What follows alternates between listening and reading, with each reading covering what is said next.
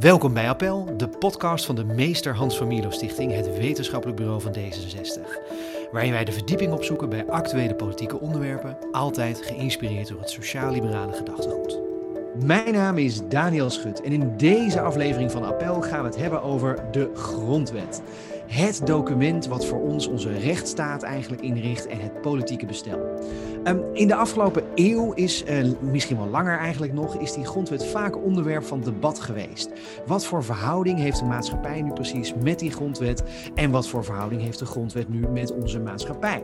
Razend interessant dus, een razend interessant document dan ook. En vandaar dat ik vereerd ben om vandaag in de uitzending te hebben Karin van Leeuwen. Zij is universitair docent Europese politieke geschiedenis aan de Maastricht University. Zeg dat goed zo of moet ik Universiteit Maastricht zeggen, Karin? Uh, ja, volgens mij uh, prefereert de universiteit inderdaad Maastricht University. Maastricht University, heel goed. In 2013 ben je gepubliceerd op grondwetsherzieningen. En net, uh, net uitgekomen is het boek Over de Grondwet gesproken. Dat heb je samen met twee collega's geschreven. Marijke van Vaassen is dat aan de ene kant en uh, Marielle Scherer. En die zijn allebei samen met jou van het Huygens Instituut voor Nederlandse Geschiedenis. Um, ik heb het nog niet gelezen. Ik heb het gevraagd aan Sinterklaas of hij het in mijn schoen wilde stoppen. Um, want uh, ja, het is net uitgekomen, maar ik ben wel heel benieuwd daarin. Dus uh, Karin, welkom. Goed dat je er bent.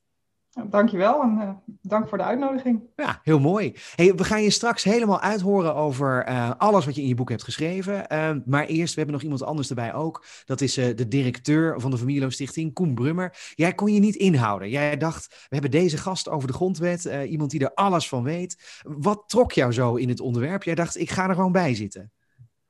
Ja, ik heb mezelf uitgenodigd. Uh, le leuk hè, als je dat kan doen. Heerlijk. Uh, nee, ja. klopt. Ik zag, het, ik zag het boek van Karin voorbij komen. En, uh, en ik kende haar naam al hè, via de onderzoeksschool voor politieke geschiedenis, waar ik ook bij, bij betrokken was vanwege mijn, mijn hobbyproject, mijn, mijn biografisch proefschrift over Samuel van Houten. En dat heeft er eigenlijk voor gezorgd dat ik ook als niet-jurist toch wel heel erg geïnteresseerd ben geraakt in die grondwet. Omdat het is eigenlijk een beetje de. de de langspeelplaat van de Nederlandse politiek. Hè. Je ziet al hè, de debatten van anderhalve eeuw, die zie je steeds weer terugkomen, steeds weer uh, de kop opsteken. Of het gaat over onderwijsvrijheid, of, uh, of uh, artikel 1 is natuurlijk zo'n bekend voorbeeld. over, over stemrecht. Het zijn allemaal debatten die natuurlijk zich hebben aangediend en, en, en wijzigingen vereisten in die grondwet zelf. Dus dat, dat maakt een heel fascinerend onderwerp. Dus ik dacht, ja, als we zo'n gesprek gaan voeren met Karin, dan, dan, dan ga ik een beetje als tafelheer van de wereldrijd door goed. toch ja. maar bijzitten om het, uh, om het mee te krijgen. En uh, ja. hopelijk ook nog af en toe een vraag te kunnen stellen. Heel goed. Sidekick Koen is het dus vandaag. Dat is ja, heel goed. Mooi dat je er bent.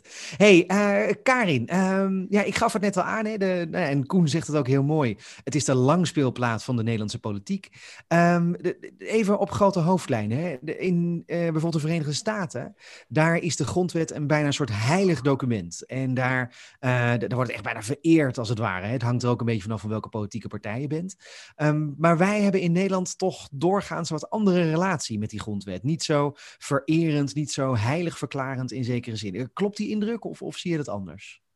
Ja, dat, dat klopt helemaal. En ja, dat is natuurlijk alleen al het feit dat, dat iedereen in onze samenleving dat zo ervaart. Dat maakt ook dat dat, dat, dat zo is. Um, maar dat klopt denk ik ook um, uh, voor de politiek, uh, waar je ook ziet dat de, grondwet natuurlijk een minder centrale rol speelt. En, um, en, en ik denk, ja, ik heb dus naar iets van 150 jaar debat over de grondwet uh, gekeken voor dit boek. Maar ja, ik kan niet zeggen dat daar nou iets heel wezenlijk in verandert in die periode. Al zie ik wel tendensen of verschillende tendensen. Dus uh, je ziet wel dat de grondwet bijvoorbeeld veel centraler was in het politieke debat in de 19e eeuw. En eigenlijk pas langzaam wegzakt um, begin 20e eeuw.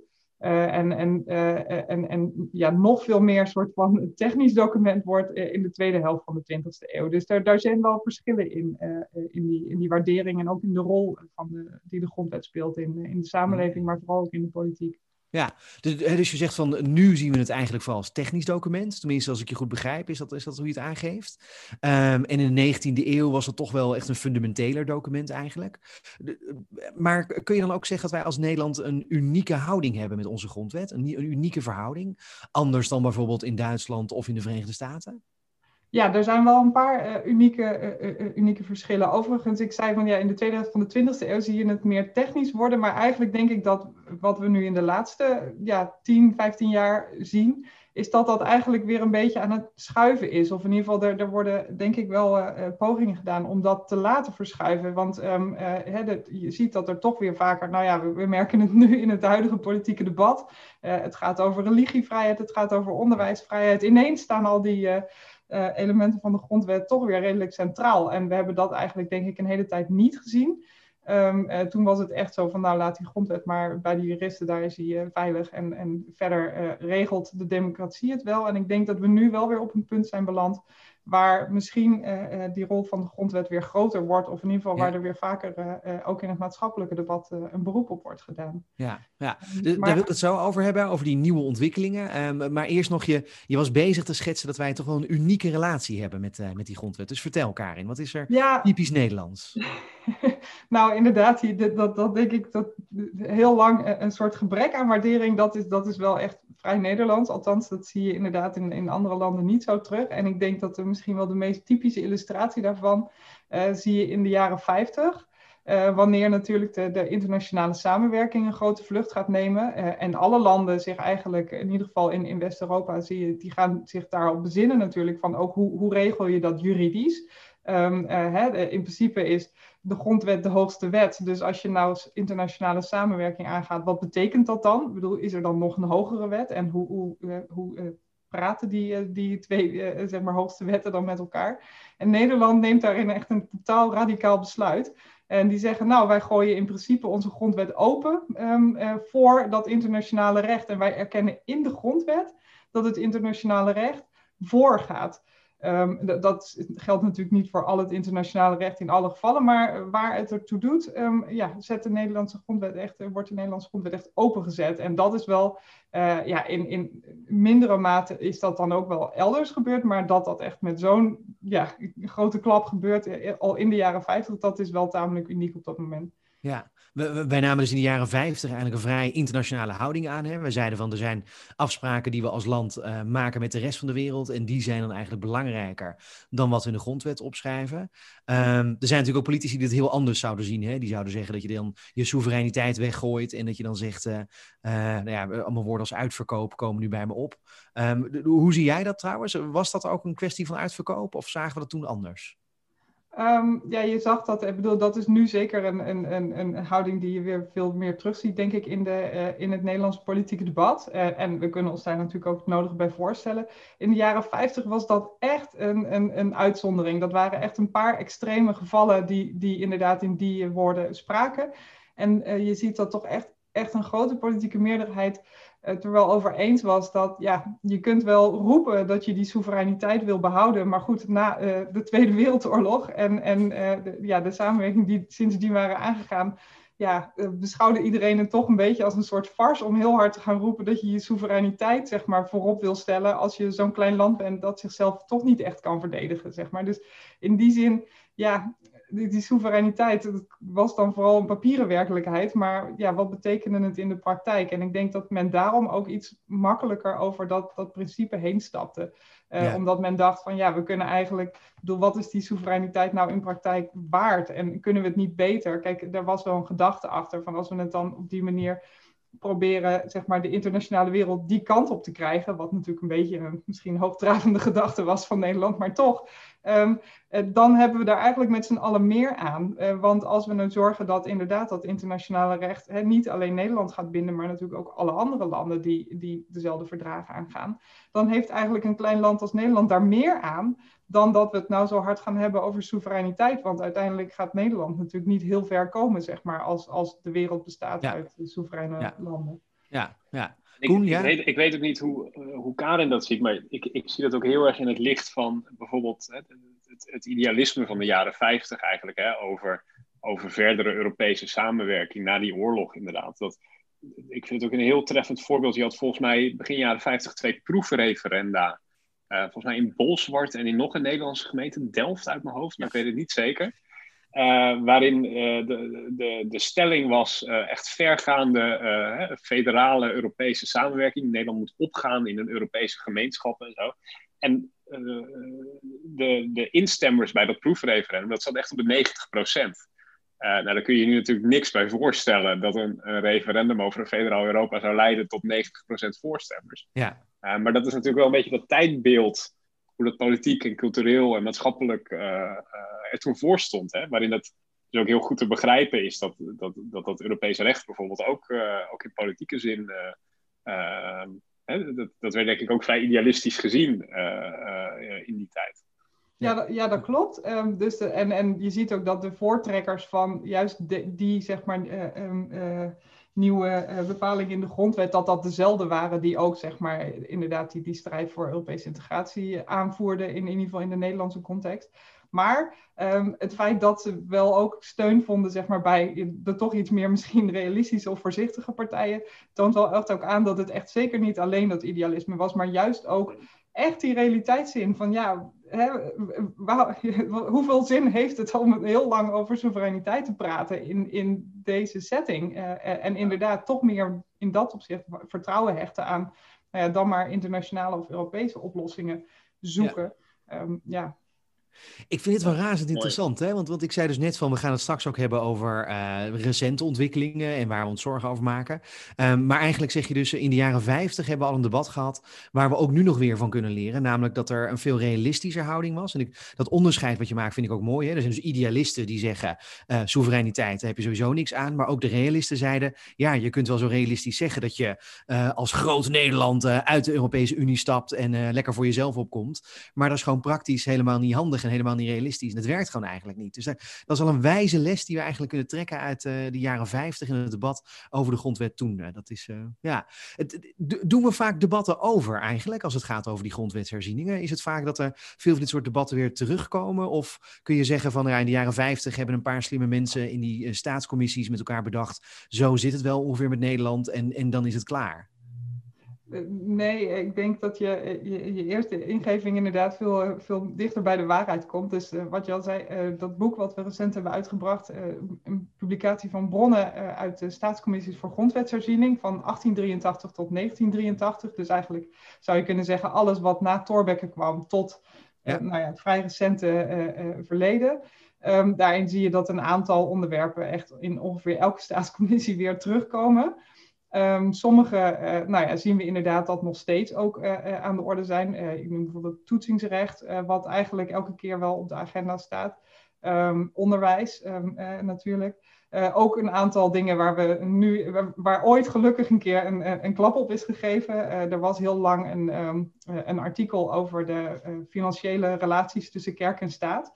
En dat heeft men jarenlang proberen te hervormen. Ook al omdat er gewoon letterlijk bedragen in stonden die kerken kregen. Die natuurlijk, nou ja, als die er ergens halverwege de 19e eeuw in zijn gezet, dan sloeg dat natuurlijk helemaal nergens meer op. Uh, begin 20e eeuw. Maar ja, men kwam er niet uit hoe het dan wel moest. Dus dat keerde dan elke keer weer, uh, weer terug. Ja. Um, dus ja, zo zijn er inderdaad allerlei van die terugkerende uh, we, fenomenen. We blijven telkens nieuwe debatten blijven voeren, inderdaad. Dat is, uh, ja, ja. Maar, maar dus sowieso leerzaamheden. Een van de dingen die we dus nu al kunnen vaststellen is... In de jaren 50 hebben we dus een debat gehad tussen, uh, met een soort liberaal-internationalistische houding eigenlijk. Hè? Dat we hebben gezegd, Nederland is een klein land in een grote wereld... en dan heeft het geen zin om je eigen soevereiniteit vast te houden. Um, dat, dat debat is al afgesloten. Maar, maar er zijn dus heel veel meer thema's die we in die staatscommissies eigenlijk telkens terug zien komen. de voorbeeld wat over die andere thema's uh, gaan praten. Ik hoor je inderdaad zeggen kerk-staatsverhouding en man-vrouw verhouding. Ga je, heb je het ook over gehad in je boek. Um, ben ik ook eigenlijk heel benieuwd naar, je noemde de naam al Thorbecke. Eh, helemaal het begin. Als we helemaal teruggaan naar het begin van de grondwet, het ontstaan in de Nederlandse geschiedenis. Uh, hoe, hoe ging Thorbecke om met het idee van de grondwet? Wat was het volgens hem? Nou ja, allereerst misschien goed, uh, daar wordt altijd inderdaad een soort van het begin van de grondwet aan gekoppeld. En bij, bij voorkeur vieren we dan ook zoveel jaar sinds Thorbecke. Maar ja. de grondwet is natuurlijk al een stukje ouder. Hè? We hebben echt wel een van de oudste grondwetten um, van Europa en bijna zelfs ter wereld. Um, want de grondwet dateert van 1814 of je zou kunnen zeggen van 1815, omdat um, toen uh, toch wel echt net een andere grondwet weer kwam. Um, en, en, toen... en, en, en, voor de mensen die niet zo goed in hun geschiedenis zitten, wat was dan ook weer het punt van uh, wat er in Nederland op dat moment gebeurde? Uh, de Fransen er net uitgeschopt. Nederland als, uh, als koninkrijk. Inderdaad, Napoleon ja. was naar huis gestuurd. Nederland begon als koninkrijk onder Willem I. Uh, en dat gebeurde uh, niet dan onder um, uh, ja, het gezag van een grondwet. Dus dat, dit, dat, was toen nog een soort vreemde vorm, want men wilde niet meer helemaal zeg maar, alle macht aan de koning geven. Tegelijkertijd kwam de koning alleen maar als hij zich soeverein moest noemen. Dus toen was er een soort vreemde tussenoplossing, die overigens in, in Europa wel veel meer werd ge gevonden. Um, dat er toch een soort grondwet was waar de koning zich ook aan moest houden. Maar goed, er was ook weer niet echt enorme ja, controle, of althans eh, onafhankelijke controle daarop. Dus het, was, ja, het, het stond niet echt boven de, boven de koning, maar de koning stond ook niet echt boven de grondwet. Dus daar was een beetje een soort uh, uh, tussenoplossing in. Ja. En je ja. zou kunnen zeggen dat wat er bij Thorbecke gebeurt, dus in 1848, dan uh, zou je kunnen zeggen, dan komt de grondwet wel echt boven de koning. Um, uh, en, en, en, natuurlijk ook in meer belangrijke zin um, uh, de, de, democratie. dus dan krijg je de ministeriële verantwoordelijkheid en dan is de koning um, ook alleen maar onderdeel van het staatsbestel en, en is die, is die oneven, ja. of dat, dat die onduidelijkheid is zeg maar dan, dan opgelost. En in die zin is het natuurlijk, zou je kunnen zeggen, vanaf dat moment echt een moderne grondwet zoals wij het ook nu nog kennen. Namelijk een grondwet die echt de regels stelt voor um, het, uh, uh, ja, het, het, uh, de organisatie van de politiek. en, en waar ook inderdaad alle instellingen zich aan moeten houden. Ja, ja. Wat, wat volgens mij in die, in die periode daarna trouwens, hè, dat, dat is zo boeiend eigenlijk na Thorbecke. dan zie je dat de hele Nederlandse politiek eigenlijk helemaal vastloopt op die grondwet ook. Want uh, je krijgt een soort, een soort uh, uh, je hebt een soort drie-eenheid van belastingen, kiesrecht en onderwijs. want het census-kiesrecht, wie er mocht stemmen, dat lag verankerd in de grondwet. Dus wilde je meer mensen democratische rechten geven, dan moest je de grondwet aanpassen. de, de confessionelen die stonden daar op zich nog wel voor open, maar dan wilden ze ook wat doen aan, aan het recht van bijzonder onderwijs. Uh, dus je kwam in een heel ingewikkelde kluwe terecht rond die grondwet, die eigenlijk uh, bijna 30 jaar die politiek in zijn houtgreep hield. Daar weet Karin waarschijnlijk veel meer van dan ik hoor. Maar het is heel grappig om te zien hoe zelfs die grondwet toen eigenlijk dat hele debat in zijn greep hield, waar, waar je je nu niks meer bij kan voorstellen. Want nou, nu dan met vaccinaties rond, rond COVID gaat het weer eens een keer over de grondwet of met artikel 23. Maar toen was gewoon bijna elk serieus politiek debat, elk serieus politiek artikel in de jaren 60, 70, 80. Dat ging eigenlijk op de een of andere manier over die grondwet. Uh, en, nou ja, misschien is het ook wel gezegend dat, dat we niet meer op zo'n manier met die grondwet bezig hoeven te zijn. Um, maar dat laat wel zien hoe dominant het toen ook, uh, ook ja. nog was. Maar, maar, maar, dat komt dus, en, en Karin, daar, daar kan jij dus heel veel over vertellen. Dat komt dus onder andere ook omdat in die 19e eeuw, voor een groot gedeelte van die 19e eeuw, inderdaad ook echt in de grondwet werd geregeld wie wanneer onder welke omstandigheden mocht stemmen, toch?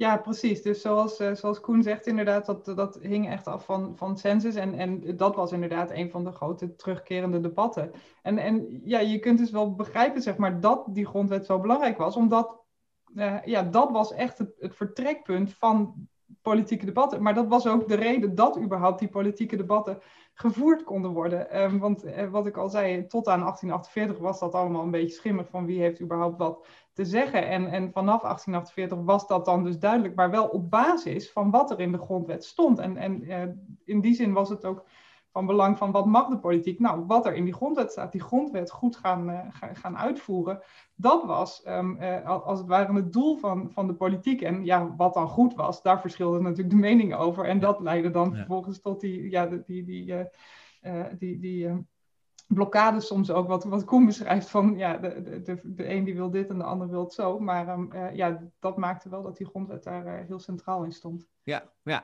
dan zit je dus echt vast met elkaar. Want ja, dan moet je een fundamentele wet die regelt hoe je met elkaar praat eigenlijk. Uh, die moet je dan zelf ook nog weer gaan wijzigen. En hoe moet je daar dan over praten als je geen wet hebt die dat ook nog weer regelt tegelijkertijd. Dus dat is, dat is heel ingewikkeld inderdaad. Misschien een goed thema om er dan bij te pakken. Hè, als we het hebben over dat census-kiesrecht 19e eeuw. Uh, en en dat regelt dan, de grondwet regelde dus wie mocht stemmen, wie invloed mocht hebben, wie mocht meepraten. Um, wat voor ontwikkelingen zie je daarin? En we kennen namelijk aan, aan allemaal wel, uh, de meeste luisteraars zullen wel weten, ongeveer vrouwenkiesrecht, wanneer het was ingevoerd, dat soort dingen. Maar wat voor patronen heb je daarin gezien? Wat voor discussies heb je daarover gezien? Um, nou ja, je ziet dus inderdaad dat die discussie opkomt vanaf um, ja, de, de, uh, say, mijn derde kwart van de, van de 19e eeuw. Um, dus, dus, of nee, dat is het vierde kwart, uh, dus de jaren 1870. En, en je ziet dan inderdaad dat dat dus een hele ingewikkelde discussie is. We wil stap voor stap dat wel uitbreiden. maar goed, natuurlijk, kijk, hier, dit is ook de periode waarin politieke partijen opkomen. en er zijn natuurlijk partijen die er belang bij hebben dat kiesrecht uitbreidt, maar ook partijen die daar absoluut geen belang bij hebben. Um, dus je ziet dat het zowel een hele principiële discussie is, maar natuurlijk ook altijd een, een discussie die wordt gestuurd door wat, men, aan, ja, uh, wat, wat voordelig is voor, voor de eigen club. Um, en, en dat is eigenlijk een discussie die, hè, dus als je het hebt over terugkerende discussies, die vanaf um, de jaren 1880 in de, in de eerste staatscommissie na Thorbecke tot aan 1917 echt de cruciale discussie is. Ja. En um, ja, er zijn echt verschillende commissies op, op, op, ja, die, die daar wel mee aan de slag gaan, maar die daar gewoon niet uitkomen omdat het, de tegenstellingen te groot zijn. En je ziet dan ook echt ja, nou ja, voorstellen waar je nog iets bij voor kan stellen tegenwoordig. Dus hè, die gaan inderdaad over van nou, uitbreiding, uh, uh, al dan niet op basis van opleiding of al dan niet op basis van census of misschien algemeen kiesrecht. Maar ook um, de, de anti-revolutionaire.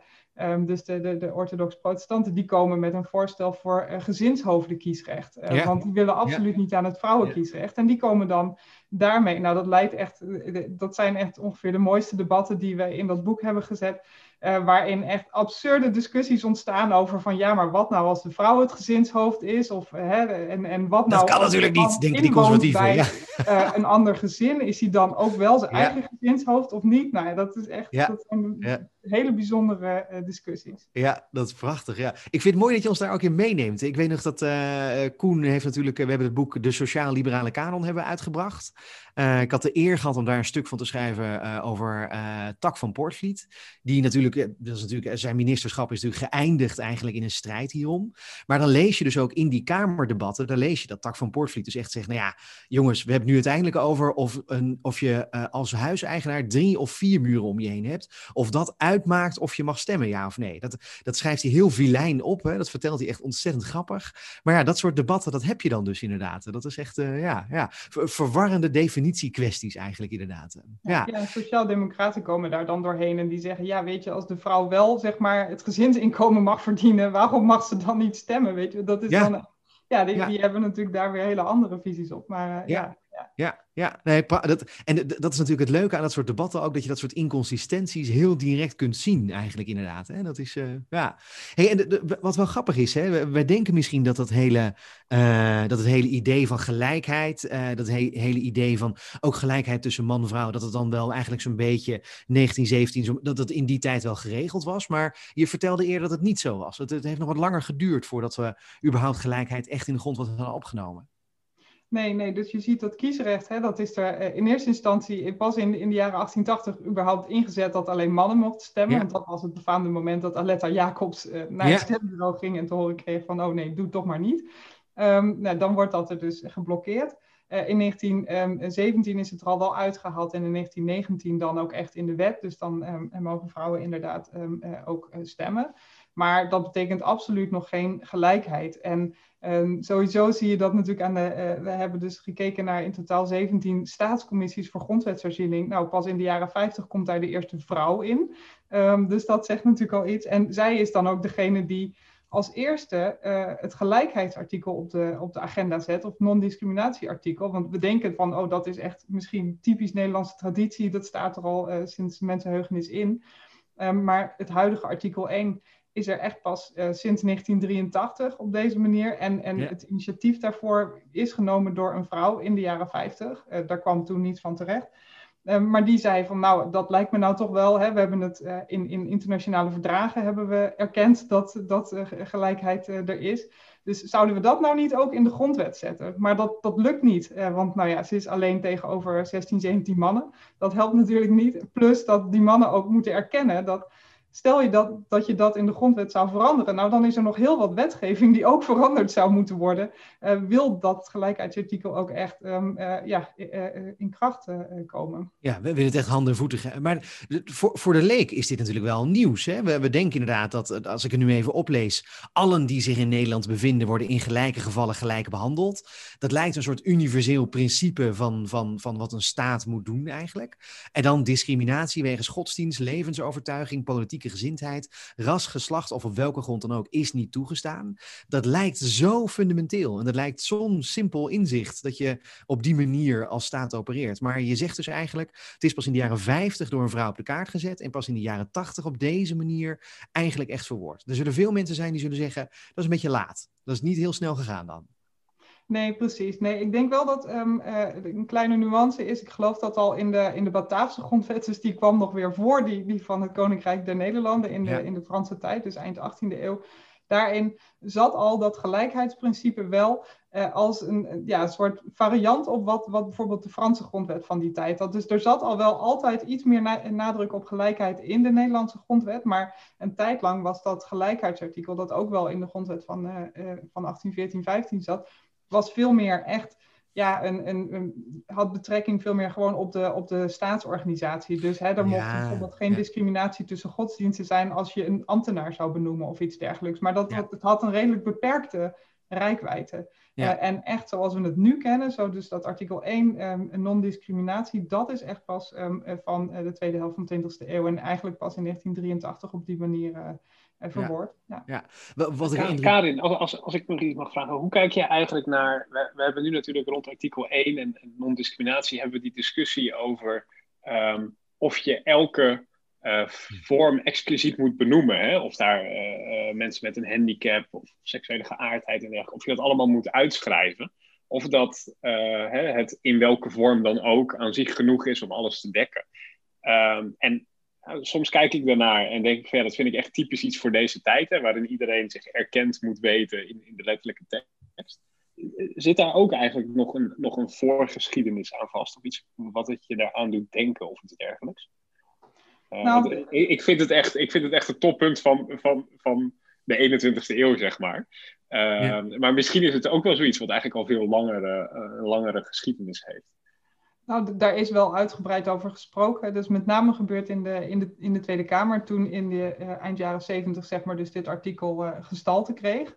Uh, en toen is er ook heel lang over gediscussieerd van welke categorie moeten we allemaal noemen. En, en inderdaad doen we dan geen groepen tekort als we uh, die dan weer niet noemen. Um, natuurlijk wat je zegt, hè, de, uh, mensen met een handicap of mensen met uh, of, of andere geaardheid, die waren nog niet direct in beeld op dat moment, maar er waren op dat moment ook wel andere groepen waarvan men zich kon voorstellen van misschien moeten we die noemen. En uiteindelijk is het de communist um, Marcus Bakker geweest, een van de op, op, dat moment ook langzittende Kamerleden geloof ik, die op een gegeven moment die, die discussie eindigde of, of zei van nou, dit, hier komen we niet uit. Laten we dan hè, die woorden op welke grond dan ook uh, toevoegen. En op die manier zou het dan, uh, zou het dan genoeg moeten zijn. Uh, maar ja, natuurlijk zag men op dat moment ook wel in dat, dat, dus, hè, dat je dus ook nog allerlei andere kanten op kon. En dat, in die zin is het dan natuurlijk gewoon het, het, het, is allemaal een communistisch, uh, een communistisch uh, stukje in artikel 1. Dat ja, is wel, absoluut. dat ja, is wel ja, een mooi detail. Wat grappig. Ja. Hoe leuk vinden we dat artikel dan nog, is dan de vraag natuurlijk. Maar, ja. maar, maar, maar Koen, wat ik wel interessant vind aan je vraag is ook, dit is natuurlijk weer typisch, uh, ja, dit is een soort typische juridische fijnslijperij inderdaad. Hè? Van, moet je het limitatief helemaal opsommen? Moet je dan zeggen, dit is alles wat erbij hoort? En als het er niet staat, dan bedoelen we dat eigenlijk niet. Maar ja, dan komt dus een communist die zegt, nou ja, we bedoelen dan dus ook alle andere dingen die je maar kan voorzien. Maar ja, hoe, dan blijft nog steeds weer de vraag: hoe ver gaat al dat andere dan? Um, en wat ja, nee, ik, ik, heb, ik, heb, ik heb wel eens tegen, tegen Vera Bergkamp, is natuurlijk bij de Tweede Kamerfractie van D66 hier, hier heel erg mee bezig. En, en, en op zich bewonder ik dat ook heel erg, hè, hoe zij altijd zich voor bepaalde groepen uh, daarin inzet. Maar ik heb ook wel eens grappend tegen haar gezegd: van je moet eigenlijk alle categorieën eruit halen. Je moet gewoon zeggen. Uh, hè, worden gelijk behandeld, discriminatie ja. op welke grond dan ook is niet toegestaan. Alleen, nou ja, dan, dan merk je weer dat, de, dat dat wordt natuurlijk niet echt als serieus politiek plan uh, ja. opgevat. Ja. Maar hè, het toont natuurlijk wel aan hoe, hoe lastig dat, dat, dat, dat streven naar volledigheid is in zo'n grondwet, omdat het per definitie niet kan natuurlijk. Ja. dus in die zin is, is de Marcus Bakker variant wel sympathiek. Ja, ja en wat, wat ik dus ook wel interessant vind, jij zegt van ja, het is de 21ste eeuw, alle groepen willen zich ja, vertegenwoordigd zien in die grondwet. Maar het zegt natuurlijk ook weer iets over het feit dat we dus kennelijk ook wel weer naar die grondwet kijken. Dat, dat we daar dus inderdaad Um, dat die groepen daar ook graag in willen staan. En dat vind ik ook wel weer bijzonder. Ik zei al aan het begin van, ik heb wel het idee dat onze waardering van de grondwet weer aan het schuiven is. Uh, en dat zie je in het maatschappelijke debat. Maar dat zie je dus ook bijvoorbeeld in deze ontwikkeling. Kijk, je, had ook, je zou ook kunnen zeggen, wat maakt het nou uit of je in de grondwet staat? Niemand leest ooit de grondwet. Maar kennelijk uh, begint dat er dus meer weer toe, uh, toe te doen. En, en, en dus dat, maar dat raakt dus weer aan hoe, je ook in, hoe jij dus in die afgelopen 150 jaar ook de, de toon van de discussie hebt zien veranderen. En ook de, de verhouding tussen maatschappij en grondwet. Um, dat het dus heel lang een technisch document is geweest. Nooit een document zoals Amerikanen trots kunnen beginnen met We the People. Um, dat wij altijd maar zeiden, nou ja, dat is een soort staatshuishoudkunde uh, eigenlijk. Dat is wat het is. Uh, maar langzamerhand komt het weer terug. Dat we het steeds meer willen zien als een soort, ja, uh, taalkundig zou je kunnen zeggen, performatief document. Dat je er een ritueeltje om kunt uitvoeren, net zoals dat een priester uh, mensen te, ten, ten, huwelijk kan verklaren. Hè? Met deze woorden verklaar ik u man en vrouw. Uh, performatief heet dat dan. Nou, dat is dan met de grondwet. Wordt, zien we die ook nu steeds meer als een performatief document eigenlijk, Karin? Ja, dat heeft natuurlijk ook te maken met hè, dat, dat er toch weer nadruk, meer nadruk ligt op ja, wat is Nederland en wat bindt Nederland. Ik bedoel, dat is natuurlijk ook tijd lang een beetje uit beeld geweest. Van, nou, ja. dat, dat maakt niet zoveel uit eigenlijk, dat hoeven we niet over te hebben. En dat is natuurlijk ook iets wat je ziet sinds het begin van de 21ste eeuw. Begint dat, dat weer meer op de voorgrond te treden in allerlei op allerlei manieren. En ja, de grondwet is dan natuurlijk een manier. Um, hè, bijvoorbeeld als je het hebt over uh, nieuwe burgers of, of uh, um, ja, de, de, cursussen voor, voor, voor immigranten en dergelijke. Ja. ja, als je ze dan inderdaad wil zeggen, nou de grondwet is Nederland, ja, dan maakt het natuurlijk wel uit wie erin staan. Ja, um, uh, ja uh, dus, dus dat, daar heeft het natuurlijk absoluut ook mee te maken. Maar zou het in dat licht dan niet beter zijn om artikel 1 dan toch maar gewoon te vervangen door iets wat begint met wij Nederlanders of uh, wij het Nederlandse volk of iets dergelijks? Alleen omdat het beter klinkt. Want, ik heb het gevoel ook als je nu zegt van basisprincipe 1 is we discrimineren niet. Ja, je zegt dat alleen maar als je daarvoor eigenlijk al wel discrimineert. Hè? Ik zeg tegen mijn peuter stop niet je spaghetti in je neus omdat je het wel doet. Dus ja, dat, dit vind ik een hele rare startregel eigenlijk. Karin, hoe zie jij dat? Uh, nou ja, dit is wel wat je zegt, hè, van moet er niet een soort krachtiger eerste uh, artikel in staan? Dat is ook wel een, een, een, um, een vraag die uh, al lang is teruggekomen. Heel lang stond overigens in artikel 1 gewoon het grondgebied van Nederland. dus dat was, ja, je, je zou kunnen, bijna kunnen zeggen, het saaiste van het saaiste. Maar goed, in 1814 was dat tamelijk relevant. Ja. Want was dat natuurlijk niet voor de hand liggend. Um, um, maar ja, je ziet dat nu dus dat artikel 1, dat non-discriminatieartikel in zekere zin natuurlijk wel ook echt bewust als, als eerste artikel is gezet van het is uh, juridisch absoluut niet belangrijker dan alle andere artikelen, maar hè, als, als we dan toch eentje voorop moeten zetten als van nou dit is Nederland, um, dan is het toch wel die gelijkheid. Dus daar is wel uh, in die zin ja, heel bewust voor gekozen. Misschien niet, maar dat, dat heeft toen wel echt. Uh, uh, het is ook niet niet gedaan, zeg maar. Dus ja. um, het, het, heeft wel betekenis. Maar ja, er is, sinds, er is in de, al sinds de jaren 50, maar juist ook in de meer recente debatten ook echt zijn er wel allerlei voorstellen gedaan voor ja, moeten we dan niet toch een soort ja, een preambule. Dus dat is echt zo'n artikel wat zegt wij ja. Nederlanders zijn dit of dat of willen dit of dat dat is natuurlijk, dat is juridisch een beetje een ingewikkelde vorm, omdat een preambule, dat, dat maak je als je iets nieuws maakt. Uh, en ja, uh, we zijn er toch wel over eens dat op zich uh, er niet echt behoefte is aan een nieuwe grondwet. Dus dan is het een beetje raar om ergens achteraf nog eens in te voegen van, nou, dit hadden we eigenlijk bedoeld met die grondwet die we al 200 jaar hebben. Um, maar er is nu ook wel een, een, een voorstel, volgens mij ook echt aanhangig, om inderdaad in een, in een soort extra nieuw artikel te zetten van Nederland is een democratische rechtsstaat, als ik het goed heb. Um, dus ja, zoiets, uh, dat, dat kunnen we natuurlijk ook wel bedenken, dat je dat erin zou uh, kunnen zetten. Ja. Um, ja. Koen knikte daarbij. Jij weet meer van de details van dit voorstel, dat we dit als preambule willen opnemen? Nou, inderdaad, daar wordt over gesproken, vooral, vooral in de zin van de democratische rechtsstaat. En um, ik, ik vind het ook wel interessant wat Karin beschrijft. Hè, dat eigenlijk naarmate de identiteit weer wat meer op de voorgrond treedt in het politieke debat, ook die grondwet weer aan, aan belang uh, wint.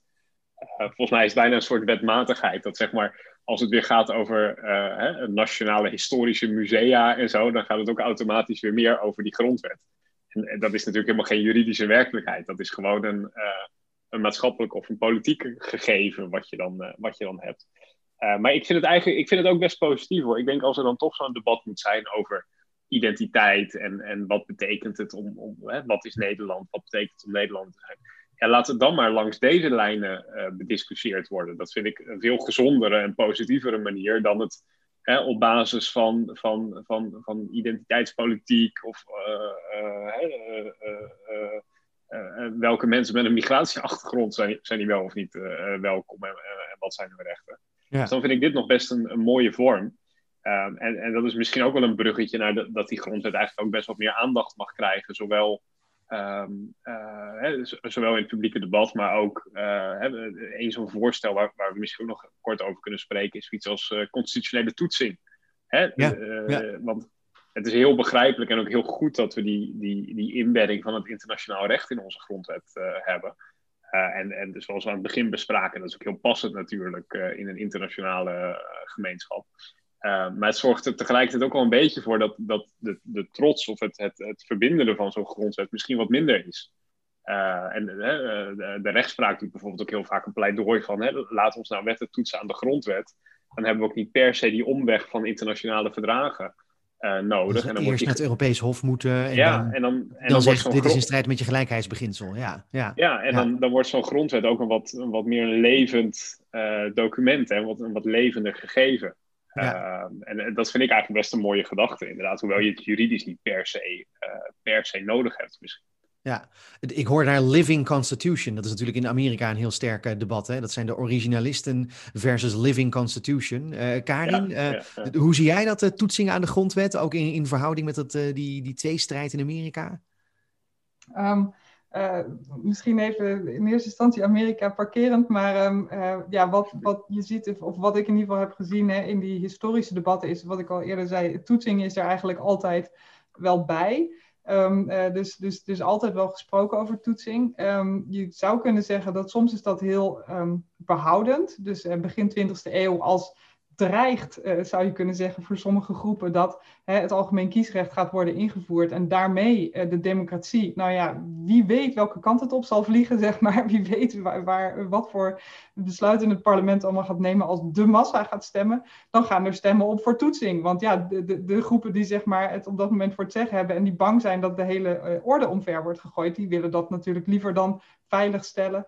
Uh, in de handen van een rechter. Um, uh, dus mm -hmm. je ziet dat het uh, dus soms echt opkomt als een soort mechanisme om um, ja, toch, toch wat, wat conservatief, um, iets, een conservatief element in het, in het staatsbestel te brengen.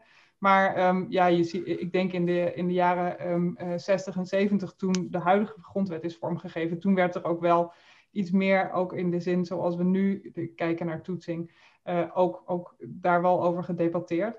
Uh, en het interessante om te zien is, en dat moest ik ook al aan denken toen we het hadden over die, die huidige voorstellen voor een preambule, um, dat, dat in de jaren 60 en 70 dat idee van wat we nu zouden zeggen, Nederland is een democratische rechtsstaat, dat toen veel meer de nadruk lag in in ieder geval de debatten van, van de mensen die toen over de, de grondwetsvoorziening beslissen, veel meer de nadruk lag op democratie. Uh, en we kunnen ons daar natuurlijk iets bij voorstellen. Hè? De jaren 60, uh, toen ging het echt over democratie, liefst uh, nog zo wat directer en, en nog wat, wat meer, misschien meerderheidsvorming, um, gekozen minister-president. Allemaal dat soort voorstellen waren toen, gingen toen rond.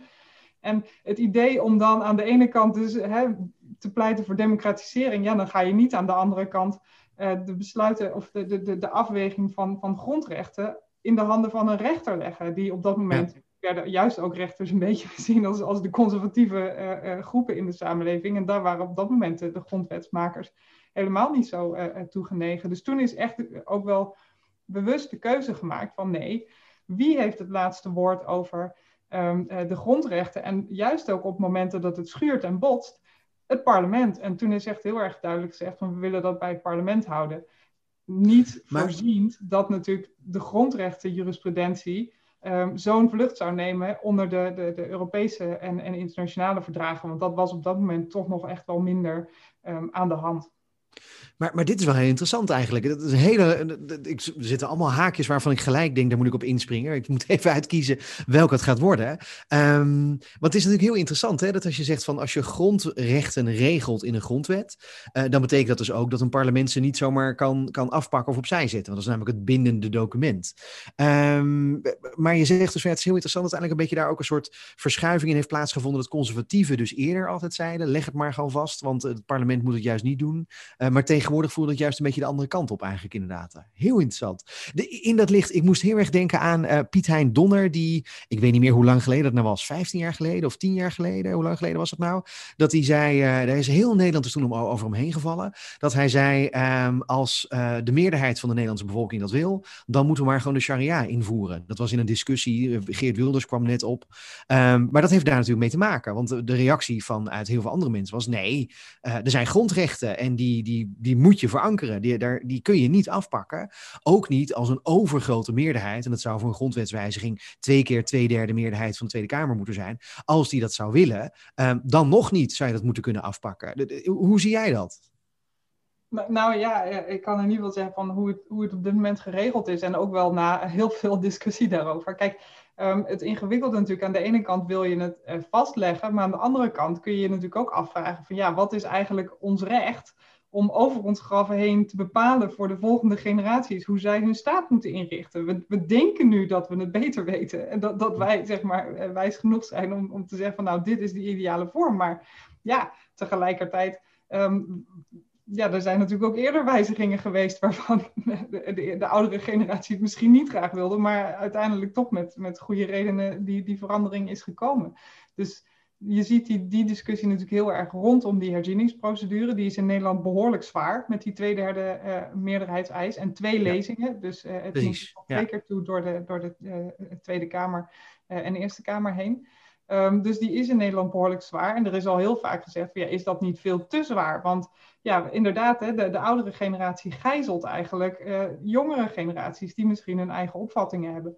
En in dat licht um, ja, heeft inderdaad dus Donner uh, uh, volledig gelijk. Dat hij zegt van ja, maar ja, weet je, als, als zo'n brede meerderheid dat wil, um, ja, wie zijn wij dan om, om dat tegen te houden? Tegelijkertijd zien we nu natuurlijk, en, en dat was nog niet de context die, die Donner kende, ontwikkeling in, in Polen en Hongarije, waarvan we denken van nou ja, ja, misschien is het toch wel goed om zeg maar, dat, dat dan toch maar vast te leggen. Maar ook daaromheen zie je natuurlijk, en dat, dat is precies de reden, dat nu in Brussel mensen zich daar het hoofd over breken. Van ja, wie heeft precies het recht om, om daarop in te grijpen? We hebben, hè, dit, dit is natuurlijk ook iets wat, wat heel erg um, uh, uh, na de Tweede Wereldoorlog is, is opgespeeld. Yeah. Van hè, we moeten dit allemaal in Europese verdragen vastleggen, want we willen niet dat op zo'n manier een, een, een, een machtsovername kan plaatsvinden. En tegelijkertijd ja, kun je ook niet helemaal uh, uh, onderuit het, het, redelijke argument van, van de democratieën daar. Die zeggen van ja, dit besluit vinden wij democratisch genomen. En, en daar zie je natuurlijk ook de aarzeling ja. in te grijpen van ja, wie, wie zijn wij dan om, om te vinden dat dat niet mag? Um, nou,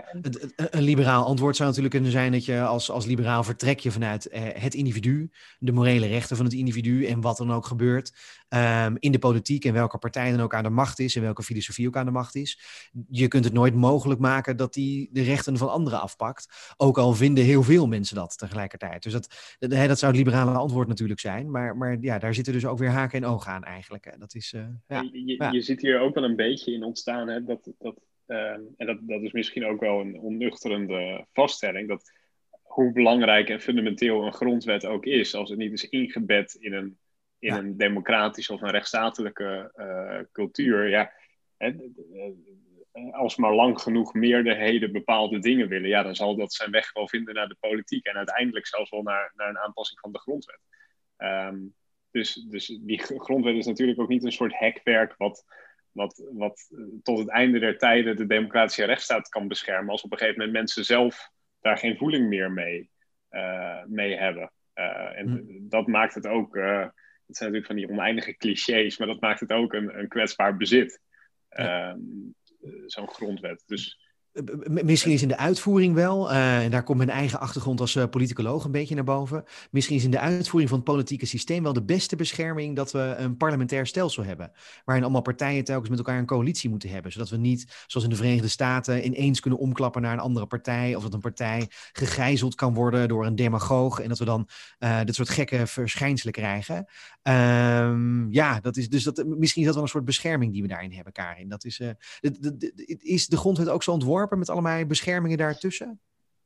Um, nou, dat durf ik niet te zeggen, maar wat je zegt, hè, dus je zegt een parlementair stelsel, maar het gaat in dit geval ook heel erg nadrukkelijk over een stelsel van minderheden. Uh, en dat is wel iets wat, um, uh, wat, wat wel heel erg nadrukkelijk in het Nederlandse systeem is, is ingebouwd. Um, en en hè, ik had het net over die discussies in de jaren zestig over hè, de, de, ideeën van radicale democratisering. Uh, en je ziet dat op dat moment uh, uh, de vader van de minister Donner, die net werd aangehaald, André Donner, zelf van, van een gereformeerde achtergrond, dus duidelijk uit, uit, uit zo'n minderheid, die neemt het echt heel erg op voor die democratie van minderheden op dat moment. En ja. in, inderdaad ook vanuit zijn ervaring van de Tweede Wereldoorlog en zijn overtuigingen over hoe, hoe het recht zou moeten werken, inderdaad heel erg zegt van ja, daar moeten we echt aan vasthouden en absoluut geen meerderheidsstelsel in Nederland willen, want de, juist die, die rol voor minderheden, of die, die bescherming van minderheden, van politieke minderheden, zorgt ook dat um, uh, uh, inderdaad die, die, uh, in ja. die zin de, de, democratie zelf sterk genoeg is. Um, ja. En, en ja, in die periode kon men het zich dus inderdaad voorloven om iets minder waarde te hechten aan de grondwet, omdat in die zin de democratie heel, heel sterk uh, verankerd was. En, en juist in die minderheden, hij had het minder graag over het individu, maar je ziet eigenlijk dat dat natuurlijk heel erg aan elkaar gekoppeld is. Want als je je minderheden goed beschermt, dan, uh, dan um, zit dat uh, in die ja. zin ook wel. Uh, dat is de kleinste wel, minderheid, hè? het ja. individu. Dat is de, ja, precies. Dat is een gevleugelde uitspraak van Koen, geloof ik. Dus uh, ja. Hey, we moeten zo afronden, maar ik wil nog over één belangrijk ding hebben. Koen, ja, wat zei je? Eén rand zelfs. Eén rand, oh jeetje, één rand. Oh mijn god. Klein oh man, ik haal één rand en dat, dat zonder het te weten ook. Ik schaam me diep. Dat is, uh, ja. En voordat we afsluiten, um, ja, de grondwetswijzigingen. We, we, voelen de grondwet dus nu wat meer, hè, omdat de politiek dus ook wat identitairder geworden is misschien. Um, maar uh, ja, er komen dus ook meer, misschien wat grondwetswijzigingen aan. Uh, artikel 23 in de, staat ineens weer volop in de belangstelling. Karin, hoe zie jij dat? Um, nou ja, de, dezelfde um, uh, Donner, of eigenlijk zijn, zijn commissie in de jaren, eind jaren 60, begin jaren 70, um, uh, heeft in alle wijsheid besloten om daar aan dat artikel toch maar vooral niet te komen. Uh, ondanks nee. dat er allerlei mensen in zaten die hele goede ideeën hadden over wat er allemaal beter zou kunnen. en in diezelfde periode, in de uiteindelijke grondwetwijziging, is dat artikel ook niet veranderd, terwijl de hele grondwet gemoderniseerd is, omdat het gewoon zo ingewikkeld bleek om hè, dat, dat ingewikkelde compromis van 1917, om daar wat aan te veranderen. Want ja, zodra je aan het ene gaat morrelen, moet het andere ook en dergelijke. En, en ja, daar bleek gewoon te veel nog. Um, maar, maar, aan, maar, maar, maar is dat en, nu en, nog zo? Daar ben ik dol nieuwsgierig naar. Ik vraag me dat echt af. Denk je echt dat de conservatievere stromingen in Nederland... dat die dan weer bijvoorbeeld het vrouwenkiesrecht uh, weer uh, af willen schaffen... in ruil voor afschaffen vrijheid van onderwijs? Hoe nee, zit dat? Nee ik denk, ik denk alleen al binnen het artikel zelf dat dat dan toch wel ingewikkeld is. En we hadden het net hè, over bescherming van minderheden. En in die, die zin is dit echt eh, bij uitstek zo'n artikel dat minderheden beschermt om um, toch hun eigen, deels hun eigen um, uh, overtuigingen plaats te geven in het onderwijs. Uh, en, en zelfs als je zelf niet tot zo'n minderheid behoort, is dat natuurlijk wel iets, en dat is in ieder geval nu het geluid wat je ook hoort natuurlijk vanuit die groepen, is dat iets wat je eigenlijk zou moeten koesteren. Uh, ja. Daarnaast hoor ik nu ook wel, hè, dus op zich kun je zeggen van nou, de, de inzichten zijn weer veranderd.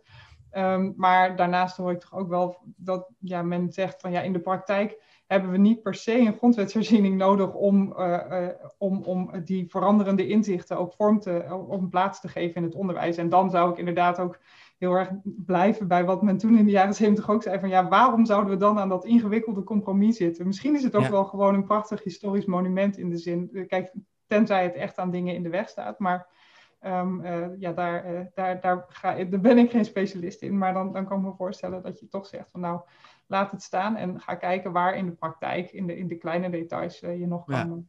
Ja, het, het, 19e eeuw was natuurlijk het idee van het hele kiesrecht waar we het net over hadden. Dat was natuurlijk uitgeparkeerd uiteindelijk. Dat werd een aparte wet dan, niet meer in de grondwet, een aparte wet dan. Ja, je zou je dan zo'n soort compromis misschien ook kunnen voorstellen nu bij artikel 23, dat je dat compromis eruit haalt en het in een andere wet gaat stoppen die je dan wat makkelijker kan wijzigen eventueel ook. Maar uh, Koen, hoe zie jij dat met die, uh, wat gaan we daarmee doen? Wat gaan wij er als partij ook mee doen? Is ook een vraag. Die discussie is natuurlijk wel heel interessant geworden de afgelopen weken. Doordat, doordat minister Slop uh, de, de, eerst wel en later niet uh, het recht van scholen wilde verdedigen. Om bijvoorbeeld, uh, het ging om een anti-homo-verklaring die ouders dan moesten ondertekenen. Um, en ik, ik, las toevallig ook een, een, artikel in het Reformatorisch Dagblad. Dat, ja, hij valt hier niet elke dag op de mat natuurlijk. Maar het is voor dit soort debatten wel heel interessant om te zien hoe het inderdaad aan, aan die kant van de samenleving uh, zoiets wordt beleefd. En ja. die zien inderdaad een, uh, een, een, poging van, van seculiere partijen om hun, om hun uh, rechten als minderheid in te perken op zo'n moment. Want ik, hè, Slot moest natuurlijk zijn uitspraken terugnemen onder druk van de coalitie, et cetera. Um, maar, maar mijn inhoudelijke bezwaar daarbij is hè, bijvoorbeeld zo'n zo'n anti-homo-verklaring. Uh, ik, ik, ik denk dat de geest van artikel 23 heel mooi is. Hè, dat mensen los van de overheid gewoon zelf mogen, mogen bepalen naar wat voor school ze hun kinderen sturen. En dat daar variatie in bestaat. Alleen het, het gekke is dat, dat als ze een beroep doen op minderheidsrechten, dan gaan ze altijd uit toch van een soort uh, groepsrechten. Hè? Dus uh, ze zeggen, hè, wij als, als minderheidsgroep hebben bepaalde rechten en die moeten beschermd worden. En tot op zekere hoogte zou ik er wel in meegaan. Alleen het, het negeert het feit dat er binnen zo'n groep ook mensen zijn wiens rechten beschermd mogen worden. Um, hè, als jij een, een, een homoseksuele jongere bent die in zo'n minderheidsgroep uh, uh, toevallig geboren wordt, uh, ja, dan heb je natuurlijk even goed rechten ja. waarvoor, waarvoor de democratische rechtsstaat er moet zijn. En een, een, een te grote nadruk op, op, op, op die minderheidsrechten van artikel 23 is dat, dat we dan moeten zeggen van nou oké, okay, maar dit individu of dat individu, dat kan dan maar even niet rekenen op, uh, op zijn of haar uh, rechten. Ja. En dat vind ik altijd heel lastig aan die discussie. Dat, dat, dat, uh, nou, in eerste instantie ga ik er altijd vanuit hè, vrijheid, blijheid. mensen moeten vooral doen wat ze willen. Maar hier zie je wel dat dat heel erg wringt. En dat een beroep op, ja, wij zijn nou eenmaal minderheden die bepaalde normen en waarden hebben. Dat het gewoon, dat is verhaal. Um, het, het, het, het, gekke is, Karin, het is dus eigenlijk een soort botsing tussen artikel 23 en artikel 1 eigenlijk. Uh, regelt de grondwet ook hoe je om moet gaan met botsingen tussen artikelen in de grondwet zelf? Um, nee, niet in, in de grondwet. En dat is natuurlijk ook bij uitstek waarom men besloten heeft dat, dat ja, zeg maar toetsing van, van grondrechten en in dit geval um, uh, uh, tussen twee, dat dat debat echt in het parlement moet worden gevoerd. Uh, uiteindelijk ligt het nu natuurlijk deels ook bij de rechter via die Europese verdragen. Uh, maar nee, dat is een afweging en dat, dat weet je natuurlijk zodra je dat soort dingen in, in, uh, in artikelen gaat gieten. Je, je, weet dat die botsingen er komen en de, vraag, de enige vraag die je dan in de grondwet kan oplossen is wie, wie gaat daarover? Wie, wie uh, doet dan de uitspraak wat er in dit geval belangrijker is? Uh, en, en hier inderdaad, uh, bedoel, ik kan natuurlijk uh, persoonlijk best heel goed met, met Koen meegaan. Alleen de vraag is natuurlijk, en dat is nu een vraag die, die ook de politiek moet oplossen: ja. van, hè, is het nodig om dan de grondwet te herzien om, om dit echt op te lossen? Of kan het eigenlijk ook gewoon via de wetgeving, want de, wet, het grondwetartikel laat geloof ik behoorlijk veel toe als wetgeving. Van wat is nou, wat vinden wij nou acceptabel voor inderdaad een, een school?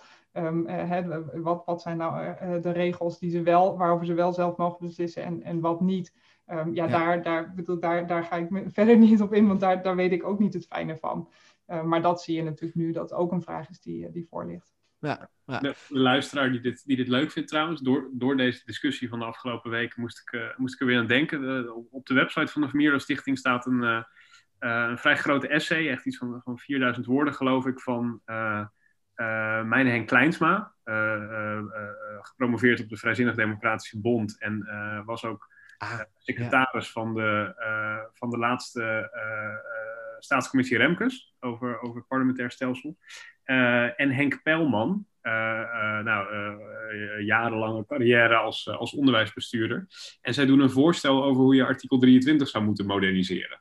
en dat is eigenlijk heel interessant, omdat zij niet dat hele, hele artikel op populistische wijze overboord willen gooien of zo. Maar ze kijken wel van En als we nou bedenken dat het 100 jaar geleden is ontstaan. En die samenleving heeft zich natuurlijk een hele andere kant op geordend. Wat zijn dan nu elementen die je moet behouden en die, en die je zou moeten aanpassen? Dus dat is misschien best een leuke de, tip als iemand zich er verder in wil verdiepen. Want dat vond ik een heel goed stuk, wat ook echt geschreven is vanuit de gedachte het debat wat verder te brengen zonder in een soort uh, uh, anticonfessioneel onderwijsstraatje te vallen. Ja, ja. Hey, we zijn daarmee bijna aan het eind gekomen, want we zijn uh, echt alweer ruim over de tijd. Uh, Karin, uh, Karin van Leeuwen, ik wil je echt ontzettend bedanken, want je merkt dat nou, je hebt niet één grondwetsfanaat, maar twee grondwetsfanaten. We vonden het hartstikke interessant om van alles nog wat van je te horen. Um, voor de luisteraar dus, het boek heet Over de Grondwet gesproken. Ehm, waar kan ik het kopen, Karin? Wat is... Uh, als het goed is, is het uh, te krijgen in de boekhandels, uh, maar het is uitgegeven door Verloren. Dus je kunt ook naar de website van Verloren en het daar gewoon direct bestellen. Heel goed, ja, heel erg goed. Hey, dank voor je tijd. ontzettend veel geleerd. En nou ja, succes met alle verdere projecten die je doet. Dankjewel. Dankjewel. En daarmee zijn we aan het einde gekomen van deze aflevering van Appel. Bedankt voor het luisteren. Andere afleveringen zijn te vinden op de gebruikelijke podcastkanalen of via onze website van mierlostichting.nl. Heb je vragen, opmerkingen of wil je gewoon graag een keer met ons in eh, contact komen? Ga dan naar onze website, stuur een mail of gewoon een berichtje via Facebook of Twitter.